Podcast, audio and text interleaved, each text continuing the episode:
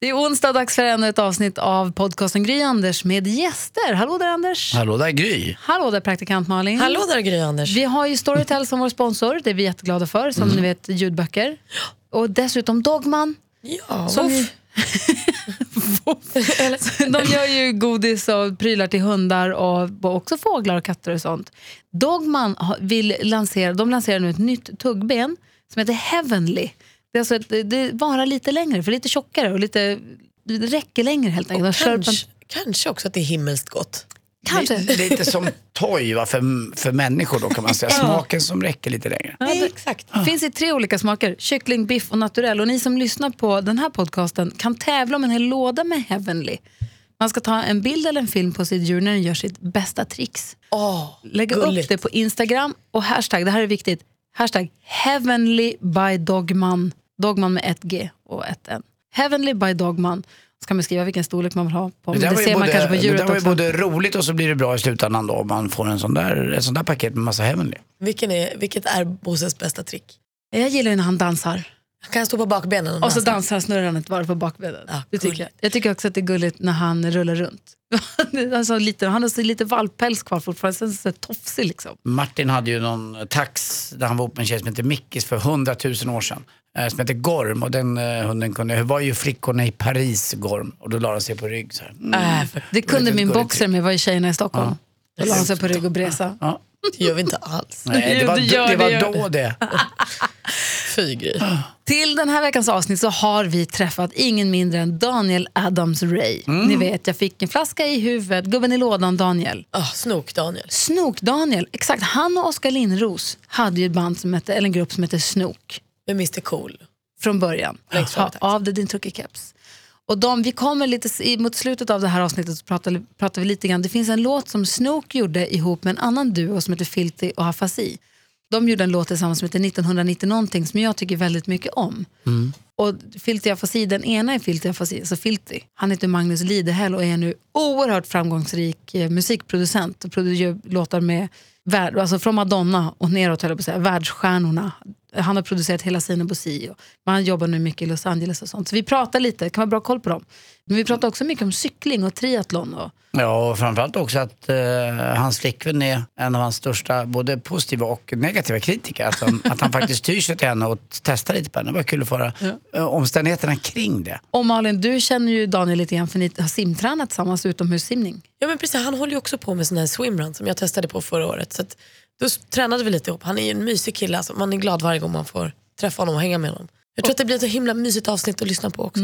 Och För det här är ju faktiskt eh, Sveriges absolut bästa podcast. Just det. Anders med gäster. Så. Jag brukar säga det och det har gått så långt nu att jag börjar tro på det. Ja men det är så. Säger man det tillräckligt många gånger så är det sant. Om du som lyssnar också tror på Anders att du, och tror att det här är Sveriges bästa podcast, gå gärna in på det betygssystemet som finns på iTunes och kläm dit fem stjärnor så blir vi jätteglada. Ja, det är bussigt I alltså. första fraserna bara fem. Hej Anders har man då femma. Tjena. Ja, vi gör det gärna, det betyder mycket för oss om ni betygsätter Jag tänker knappt på det men gör det. Så här lät det när vi träffade Daniel Adams-Ray som äntligen är tillbaka på svenska. Gry och Anders med gäster. Tja, läget? Är det bra eller? Ja, det är jättebra. Hur är det med Det dig? är bara bra. Du ser alldeles strålande ut. Tack snälla. Tycker du inte det själv? Ja, du är ju inte nöjd själv. Du är jo, alltså, jag, jag ser strålande ut. Men du gör Jag ju håller det. verkligen med. Jag är skitdålig på att ta komplimanger. Men Det märks jag, knappt. Ja, nej? Du gör det Då jättebra. får du, väldigt, får du sällan höra komplimanger. Eh, Eller är du dålig på att ge komplimanger? Vad är du, nej, jag är varför? bra på att ge komplimanger. Framförallt till äldre kvinnor. Eh, Så, kör vind. Här är jag. ja, men alltså, jag pratade om ditt utseende senast igår med min tjej på, när det var på TV. Så, Nej, så. ja.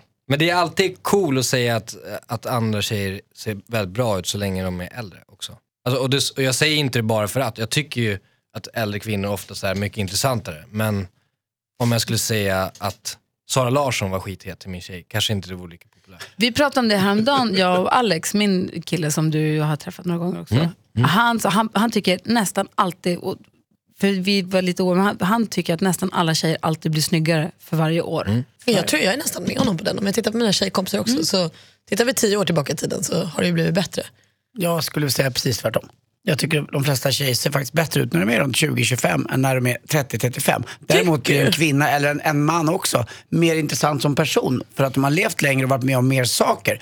Men om man tittar på själva utseendet bara så tycker jag nog att en tjej i, i, liksom, som är 20-25 är sin prime time. Jag kan visa er bilder från när jag var 20-25. Det var inte, inte helt lyckat. Ja, ja, ja. ja jag, vet, jag, jag tycker så faktiskt. Men däremot så är ju eh, erfarenhet och annat måste man verkligen addera, annars är det inget kul. Du Daniel, vi brukar börja med de fem första. Bara för att så här, f- sätta det lite, ringa in det lite. Ditt, om vi börjar med ditt första jobb. Det måste varit på ICA.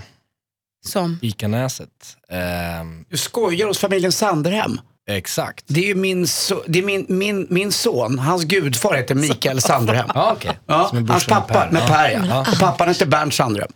Bernt Sandröm ska jag berätta. ICA-näset Ja. sponsrade Snook. De gjorde att Snook ens liksom började kunna åka runt och gigga. Hur då? Du, di- ditt Oskar Lindros band Snook. Exakt. Hur då? då?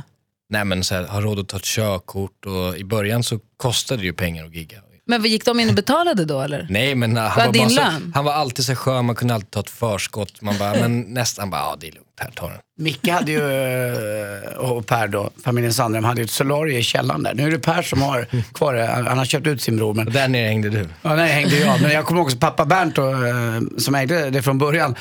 Jag får mig att han, en gång när jag var 18-19 så stod han och tittade på när jag var med en tjej ute på deras landställe ute på Väddö. Men skojar du? Stod han och glodde? Ja, lite, men det var, alla var med, liksom med alla. Och han, och Micke höll takten i ryggen på mig. Och det, vi Men du var på swingersparty? Ja, lite grann. Jag Vem var lugn, gjorde jag var vad i 18. ryggen på dig? Jag höll takten. Men det var inte jag som tog upp familjen now. Det var ju Daniel Låt oss bara få hela sammanhanget. Du har eh, sex med en tjej, bakom står Micke och dunkar dig i ryggen och lite längre bort står hans pappa och tittar på. Jag tror att vi var 17-18 och det var, alla var Men är det med ett på korrekt detta. sammanhang? Alla var med på detta. Ja. Eh, Så det var det. Jag var 17-18. Det var länge sedan och det, var, det är väl preskriberat nu. Men jag vill bara säga det. Men det var inte jag som hade jobbat på Ångrar du dig Daniel att du kom hit? Nej absolut inte, det där får stå för honom.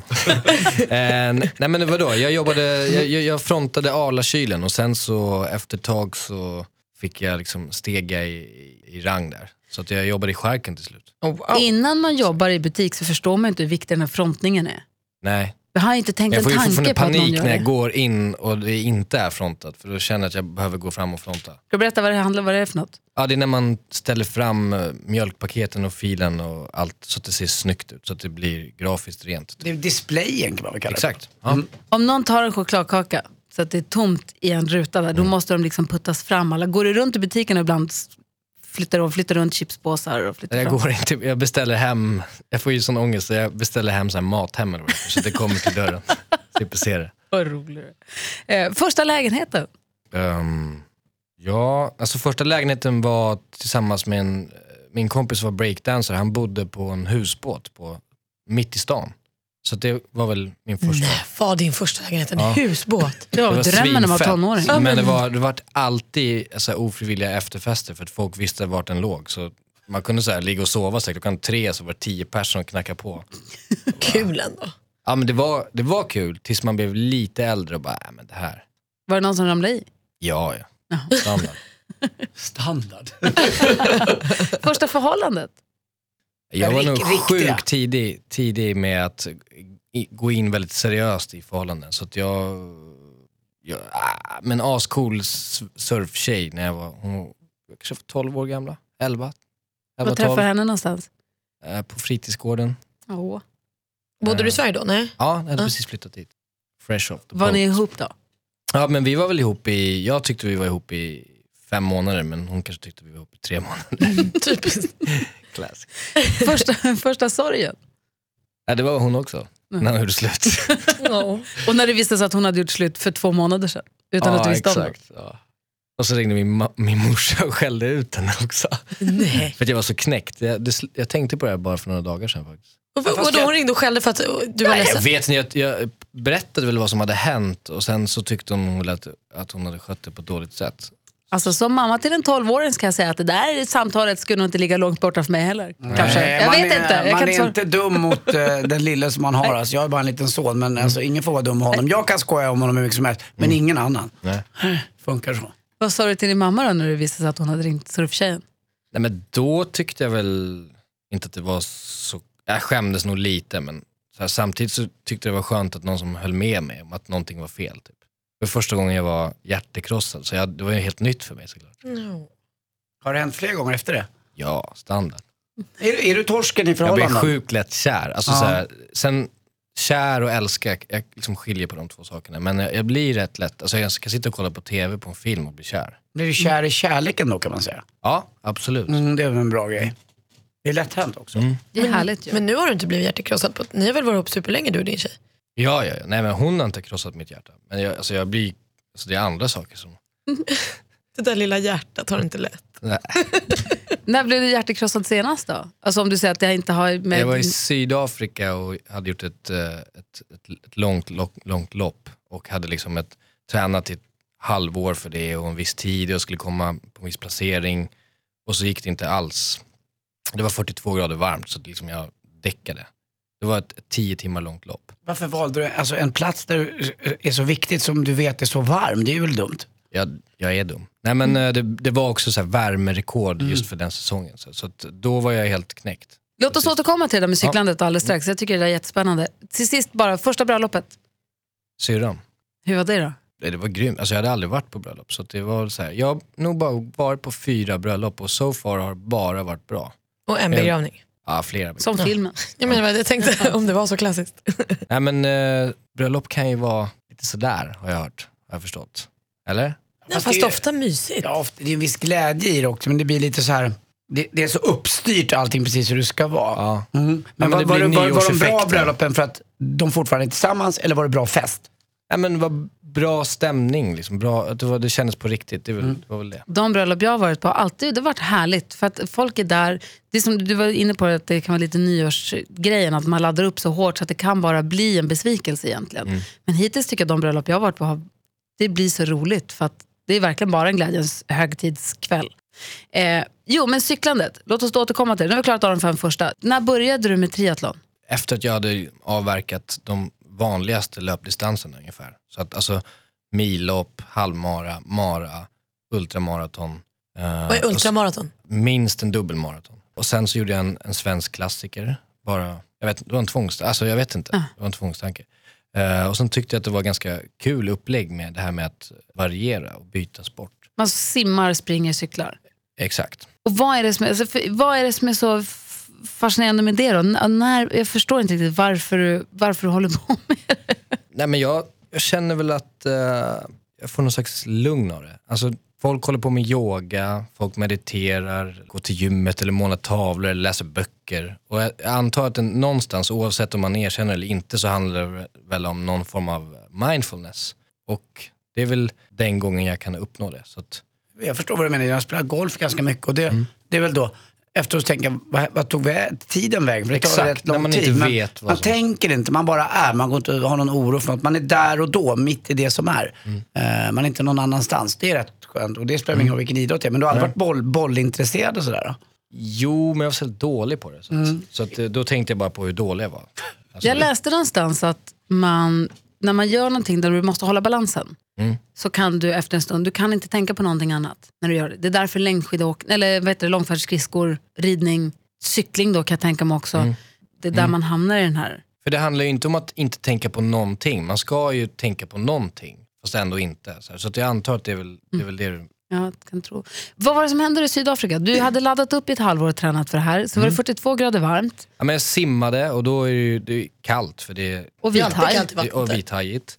Eh, Var du hajrädd? ja, som fan. Då kunde de garantera säkerheten där då? Men Alltså, de har ju folk som åker med båtar, men alltså, vadå, vad ska de göra? De får ju ha en raket, eh, liksom en rocket launcher om man ska...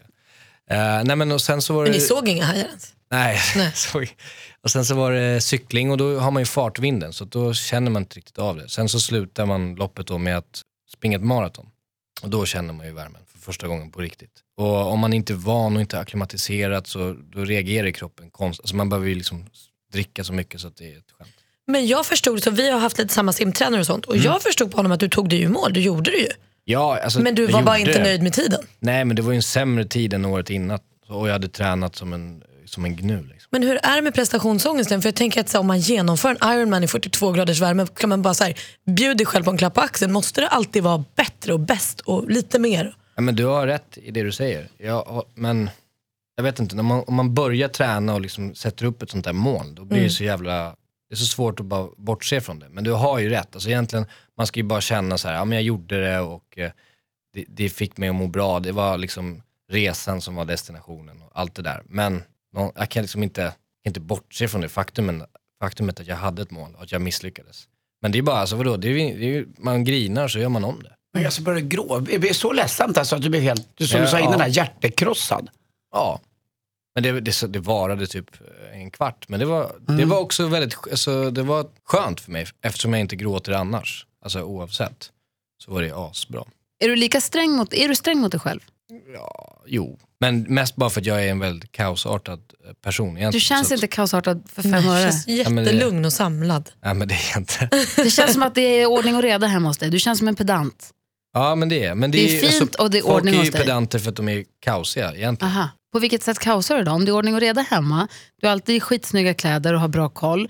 Dina, dina skivor är väldigt så stilistiska och allt från hur den ser ut på omslaget till hur Ja, det låter är folk, väldigt noggrant. folk, kommer Var med är dåliga, kaoset? folk kommer med dåliga idéer i studion, då börjar det regna mjölktänder. Till exempel. Du verkar vara väldigt sådär, alltså, veta exakt vad du vill. Är du lätt att leva med undrar jag? Det verkar rätt tufft ändå. Alltså jag tycker att jag är Ja, väldigt lätt att ja. leva med, men det är förmodligen skitsvårt att leva med. Vad skulle din tjej säga då? Eh, Hon skulle nog säga att eh, jag har fel.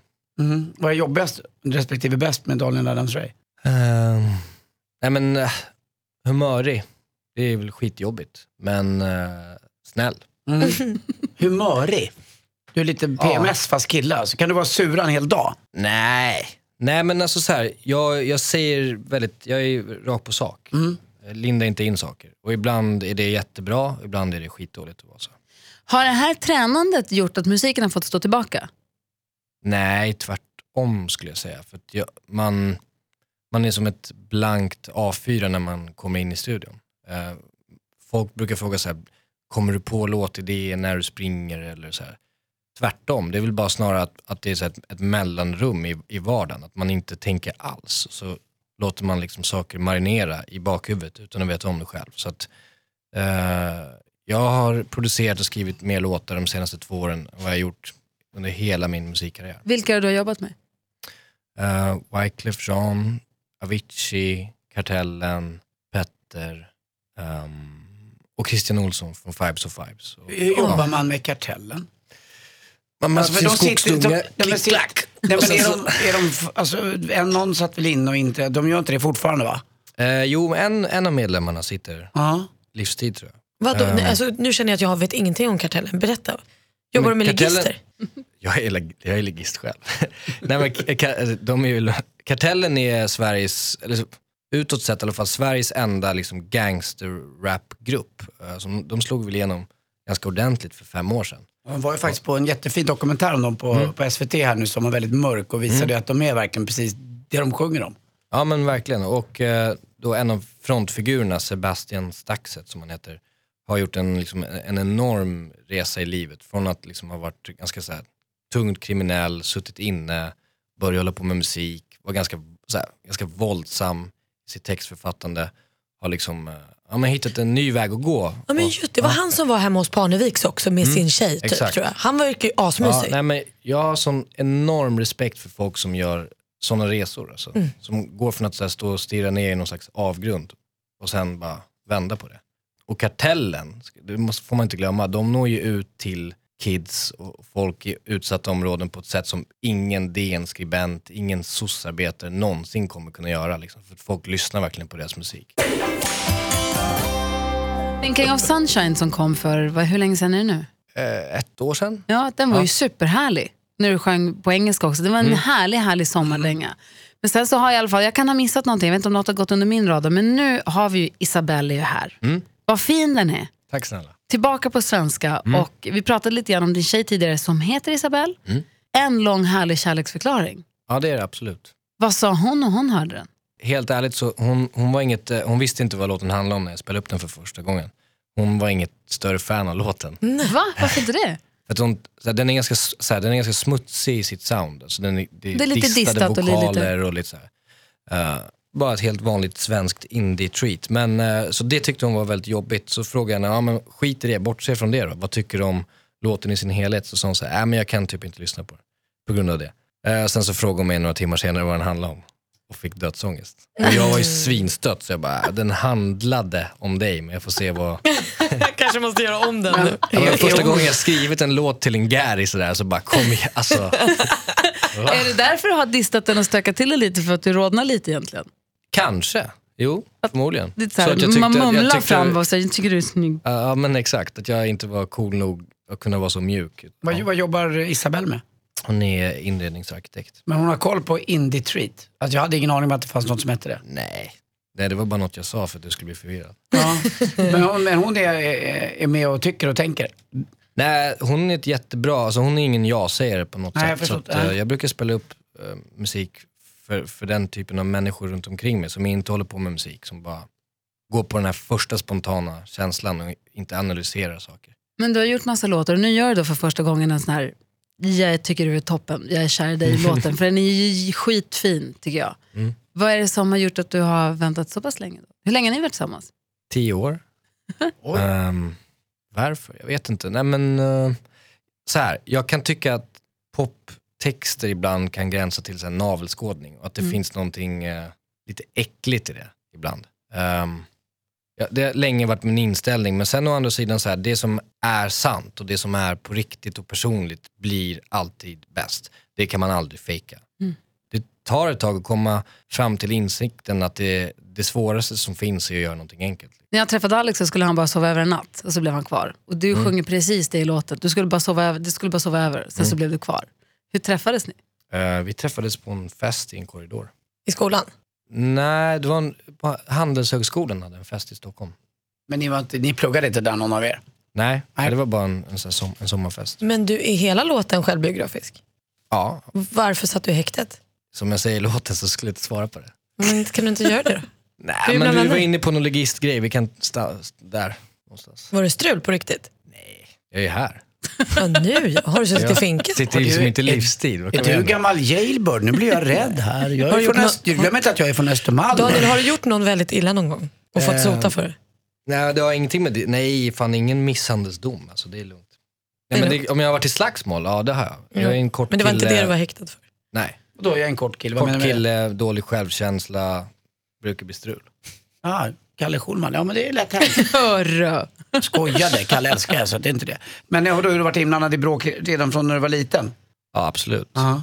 Är du provocerande eller är, är, är du som person provocerande tror du? För du verkar ju så, du verkar väldigt timid här när vi pratar med dig. Alltså lugn Jag och tror cool. stubinen kan vara så kort här borta. Du lackade på mig en gång här, det vet jag när ni var här. Ja, då lackar jag sönder. Ja, Vad jag var det? varför, ja, jag vet. Kommer du inte ihåg det? Nej, jag tror inte jag var här då. Ja, Det var Okej. Du vart sur på mig. Jag att Rewind selecta. Vi, vi Så jag var gick inte upp- här den morgonen tror Ja, jag du inte. är oskyldig. Vi gick upp klockan fem typ, nu överdriver jag. Men och stod och sjöng upp för att göra ett liveframträdande. Det här är länge sedan. Vilka då? Du och... Jag och mitt band. Ja. Och så stod vi och sjunger och sen i livesändningen så killen här till höger om mig jag. får feeling och sk- sk- så här skrålsjunger.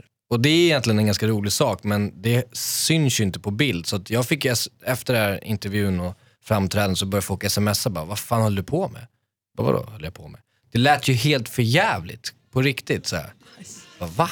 Så Att de fattade inte att det var Anders. Jag tog en kille Shuno steppar in i livesändning. Och så hade det varit en kamera så hade det varit helt alright för då hade det varit ett prank liksom. Men i och med att det inte fanns det så framstod vi bara som idioter och jag tar mitt, mitt hantverk på fullaste allvar. Typ. Så jag, jag ska säga så här efteråt, jag gjorde inget för att förstöra hantverket utan Nej. jag tror ibland i min vildaste fantasi att jag adderar, inte något till eran låt förstås. Men jag tror att. Nej men kanske att våra vanliga lyssnare på våran morgonshow tycker det är lite kul för att det har jag alltid gjort att jag sjunger med i någon strof. Och det kan jag ju Kanske förstå. mot slutet, ja. ja. mot slutet. Men jag fick höra efteråt att du var lite sur på mig. Jag har ju sett dig någon gång, vi går på ett samma fik du jag på Mellqvist. Men jag vågar inte riktigt säga hej till dig där, för jag är fortfarande så lite rädd för att du blev arg. det är bara att säga hej. Är du långsint? Nej. Nej, du går med en Nej kram men jag nu när du blir, kom. jag blir sur, alltså jag blir, om jag blir sur så blir jag sur då. Och sen så är det väl överspelat. Man behöver inte, behöver inte bära på det. Du, det är härligt att du rappar lite grann i nya låten också. Vi var, så, vi var alla tre tillsammans och såg dig på eh, Debaser till exempel. Nu var det några år Okej. sedan. Ja. Eh, och på Gröna Lund också. Har jag sett också. Det är ju härligt när du rappar igen tycker jag. Man, jag får du mer smak? Ja, men jag, jag tycker att det är så här, det, är, det tillför någonting i vissa låtar, i vissa partier. Jag, jag har fortfarande typ aldrig sett en, en bra renodlad rapkonsert. Jag tycker att det blir monotont. Och jag älskar rap, det är det jag är uppvuxen med. Men det blir liksom så här, det blir som att gå och kolla, lyssna på ett trumsolo i fyra minuter. Vilken konsert var det som var bra? Um, Dilated Peoples heter de. Det var väldigt bra. Men då hade de liksom utvecklat hela showen och skapat en dynamik som är extremt svår att få. Och det var en DJ som stod för det såklart. Men du Skulle du våga säga så här till Petter? Men har du hört Petters låtar? Det är alltid sångrefränger. Ja, det kanske alltså, det, det, är- då är det jag som inte Dynamiken fattar. att det är Ja, kanske verserna. och- Att det är sång och så rap. Ah, Okej, för jag gillar ju, jag har varit på Petter och jag såg dig där också och jag gillar ju det på något sätt. Sen kan jag det tycka det att publiken blandat. är lite monoton, de ska alltid stå då och gör, gör, vad de nu gör med... Dansar. Jag dansar, De det dansar. De dansar hiphop-dansen. Men det är klart, om det bara är renodlad hiphop då blir det inte så jäkla kul kanske i längden. Nej, det, Nej. Ja, det, men det är en personlig åsikt bara. Ja, det är inte så konstigt. Men nya EPn, den blir helt på svenska eller? Ja, den är helt på svenska. Så det där med engelska var bara ett litet gästspel? Eh, nej, det var en låt jag bara, som, jag hade ingen större plan, jag släppte bara en låt. Eh, men jag har skrivit och spelat in ett helt album på engelska. Som kommer när då? Kanske i höst tänkte jag någonstans. Men eh, det var bara så här, egentligen så fanns det ing, jag hade ingen plan på att skriva eller släppa något svenskt på ett tag. Eh, men jag bara fick eh, en enorm feeling att göra det. Vill man inte släppa det på en gång Ja, men då? kan, du, kan du sitta Ja, på ett helt album och bara vänta? Nej. Nej. Man tror att någon annan hittar något bättre. kolla nu kommer strategen. Vadå? Nej, men att, Det känns fortfarande så här som att eh, det, det engelska materialet särskiljer sig ändå ganska mycket från, från hur jag låter på svenska och är ganska annorlunda och kommer introduceras för en publik som inte har en aning om vem jag är, vad jag står för och min historia. Så, där. så det känns ganska så här kul att bara kunna släppa ner det som ett experiment. börja om från början lite grann för en ny publik. Ja, Kul! kanske, kanske inte, det vet man inte. Men jag, Det ser vi jag verkligen tänker- fram emot. Mm. Och så ska du ut på turné i sommar. Yes. Berätta, vad, när börjar du? Ehm, Vad kommer vi få se dig? Jag börjar nog på Bråvalla, slutet av juni antar jag. Sen gör jag väl mest festivalspelningar så att, ja men det är väl så här Bråvalla, Way Out West eller Stay Out West. ehm, mycket stadsfestivaler, ska spela på Gröna Sommarkrysset. Lund, eh, Sommarkryss. Gröna, eh, Sommarkrysset. Gröna Lund i Stockholm och ja. Då kommer jag så komma och kolla. Du har ett enormt brudtycke. Jag stod i publiken då och tittade på dig där på Debaser. Och man såg tjejerna, det spelar ingen roll vad du, alltså de bara står och himlar med ögonen. Det var väldigt- när Dida klev upp på scenen. Nej, nej, nej, det har med dig att göra tror jag. Du har ju en, Det är för att du är så himla gullig hela tiden. du- När du tittar på den så känner man sig sedd och du ser väl lite så här mystisk ut på något sätt och väldigt söt. Snygg. Tack. Söt kanske Ja, inte är det finaste man kan säga. Öva här nu, tack. du, vad gjorde du med ditt första förskott du fick från skivbolaget? Jag bjöd alla mina homies på shots. Vi var på Gutekällaren i, i Visby. Och spelade, jag spelade riktigt grym i baren. Alltså, och då var typ halva förskottet borta. Jag hade aldrig bjudit på så många shots, så jag visste inte hur mycket det kostade.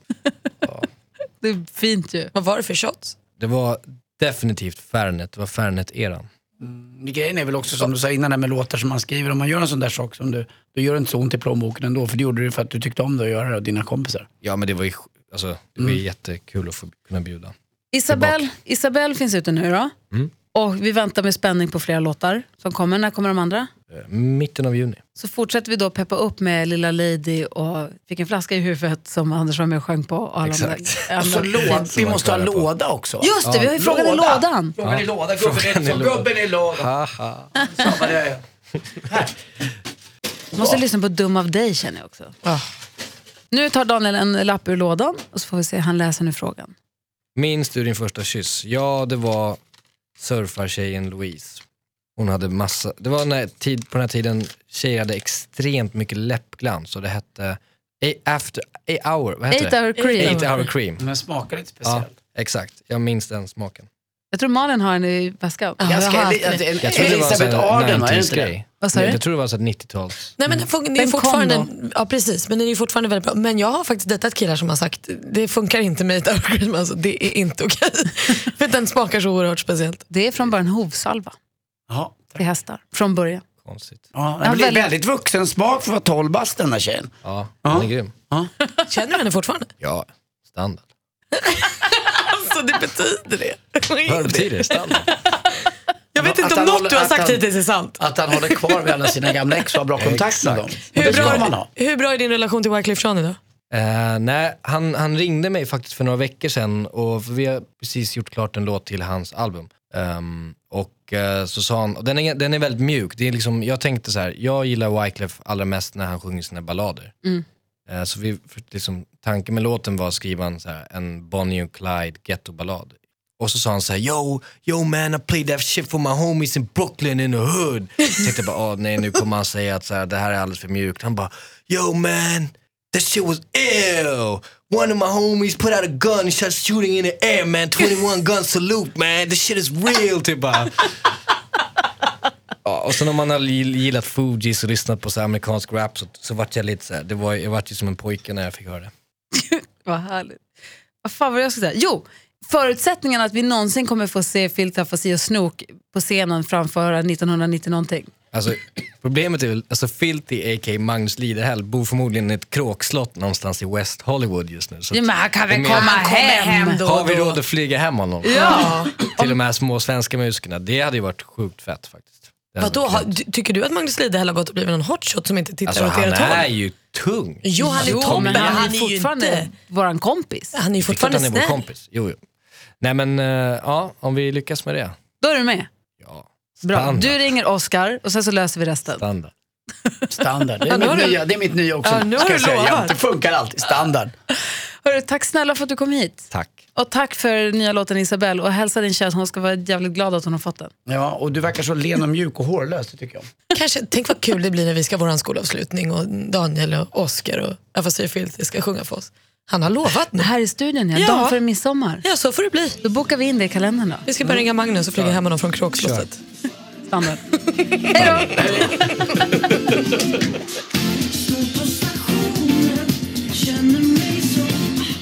Ett